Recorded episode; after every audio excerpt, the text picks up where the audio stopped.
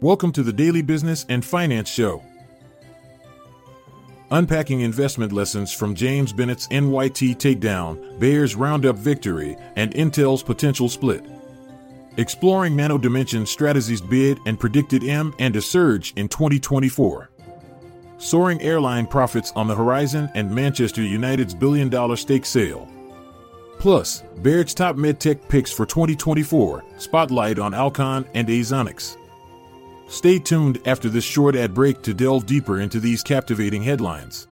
When you need mealtime inspiration, it's worth shopping Kroger, where you'll find over 30,000 mouthwatering choices that excite your inner foodie. And no matter what tasty choice you make, you'll enjoy our everyday low prices, plus extra ways to save, like digital coupons worth over $600 each week. You can also save up to $1 off per gallon at the pump with fuel points. More savings and more inspiring flavors make shopping Kroger worth it every time. Kroger, fresh for everyone. Fuel restrictions apply.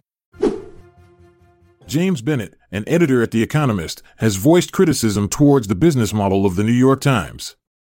He suggests that the renowned newspaper is grappling with a challenging balancing act, maintaining its liberal reputation while also preserving journalistic independence. Bennet further points out a significant shift in the industry's revenue model. It's moving away from being primarily advertising based to focusing more on subscribers, especially as competition in digital media continues to heat up. Despite recent achievements such as surpassing 10 million subscribers and witnessing a stock increase of 40% in 2023, there are still concerns about the New York Times valuation and growth potential. Some analysts are questioning these aspects due to the intense competition within the industry. Bayer's unit, Monsanto, has emerged victorious in a product liability trial in California concerning Roundup. The company insists that the weed killer does not cause cancer. This verdict comes on the heels of recent high profile losses for Bayer, including a hefty $1.56 billion payout ordered by a Missouri jury last month. This payout was awarded to four plaintiffs who alleged that Roundup was responsible for their non Hodgkin's lymphomas.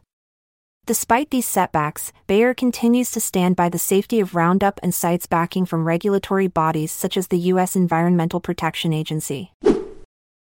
Intel is setting its sights on competing with Taiwan Semiconductor and Samsung and may consider dividing into five distinct units.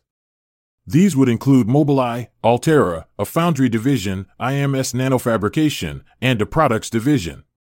According to analyst Gus Richards' forecast, this move could potentially boost Intel's value by half.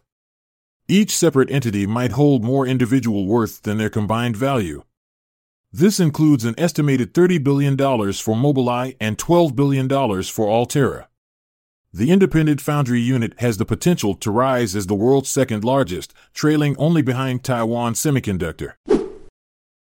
Nano Dimensions, a manufacturer of 3D printers, has proposed an all cash acquisition of its competitor, Stratasys.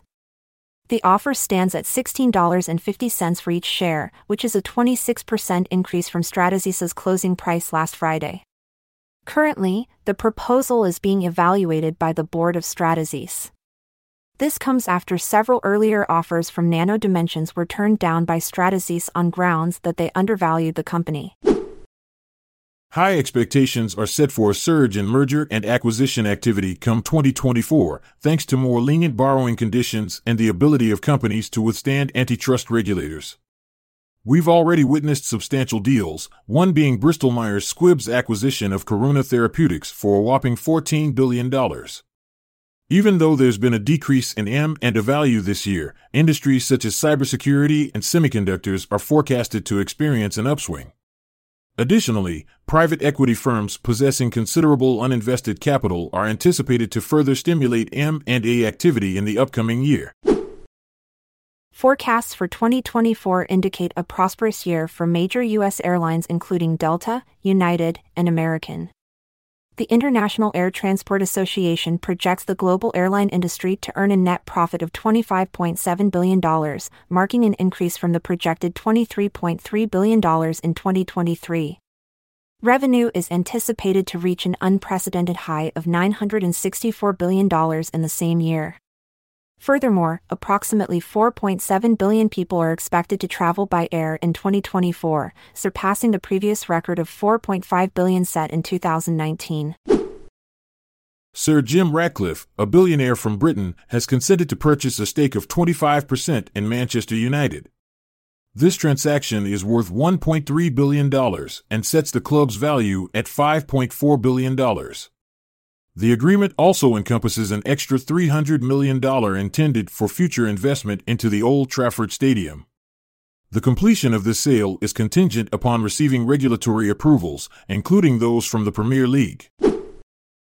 Baird Investment Bank has chosen Alcon, Stryker, the Cooper Companies, Axonics, and Boston Scientific as the leading medical technology choices for 2024. Even though this sector has lagged behind the S&P 500 for 3 consecutive years, Baird perceives potential due to diminishing worries about GLP-1 drugs and increasing margins. Additionally, the bank forecasts a recovery in margins in 2024 owing to the launch of new products and normalization of supply chains. And that's a wrap on the Daily Business and Finance Show. Stay savvy, stay informed. Until next time, keep turning ideas into opportunities. I'm Montgomery Jones. And I'm Amalia Dupre. It's time for us to say goodbye until we see each other again tomorrow. This content is sourced from the Seeking Alpha website, so support our podcast by becoming a Seeking Alpha Premium subscriber. See the show notes page for links to sign up. This episode is produced by Klassic Studios. This podcast provides information only and should not be construed as financial or business advice. Check out our other podcasts in our network at klassicstudios.com.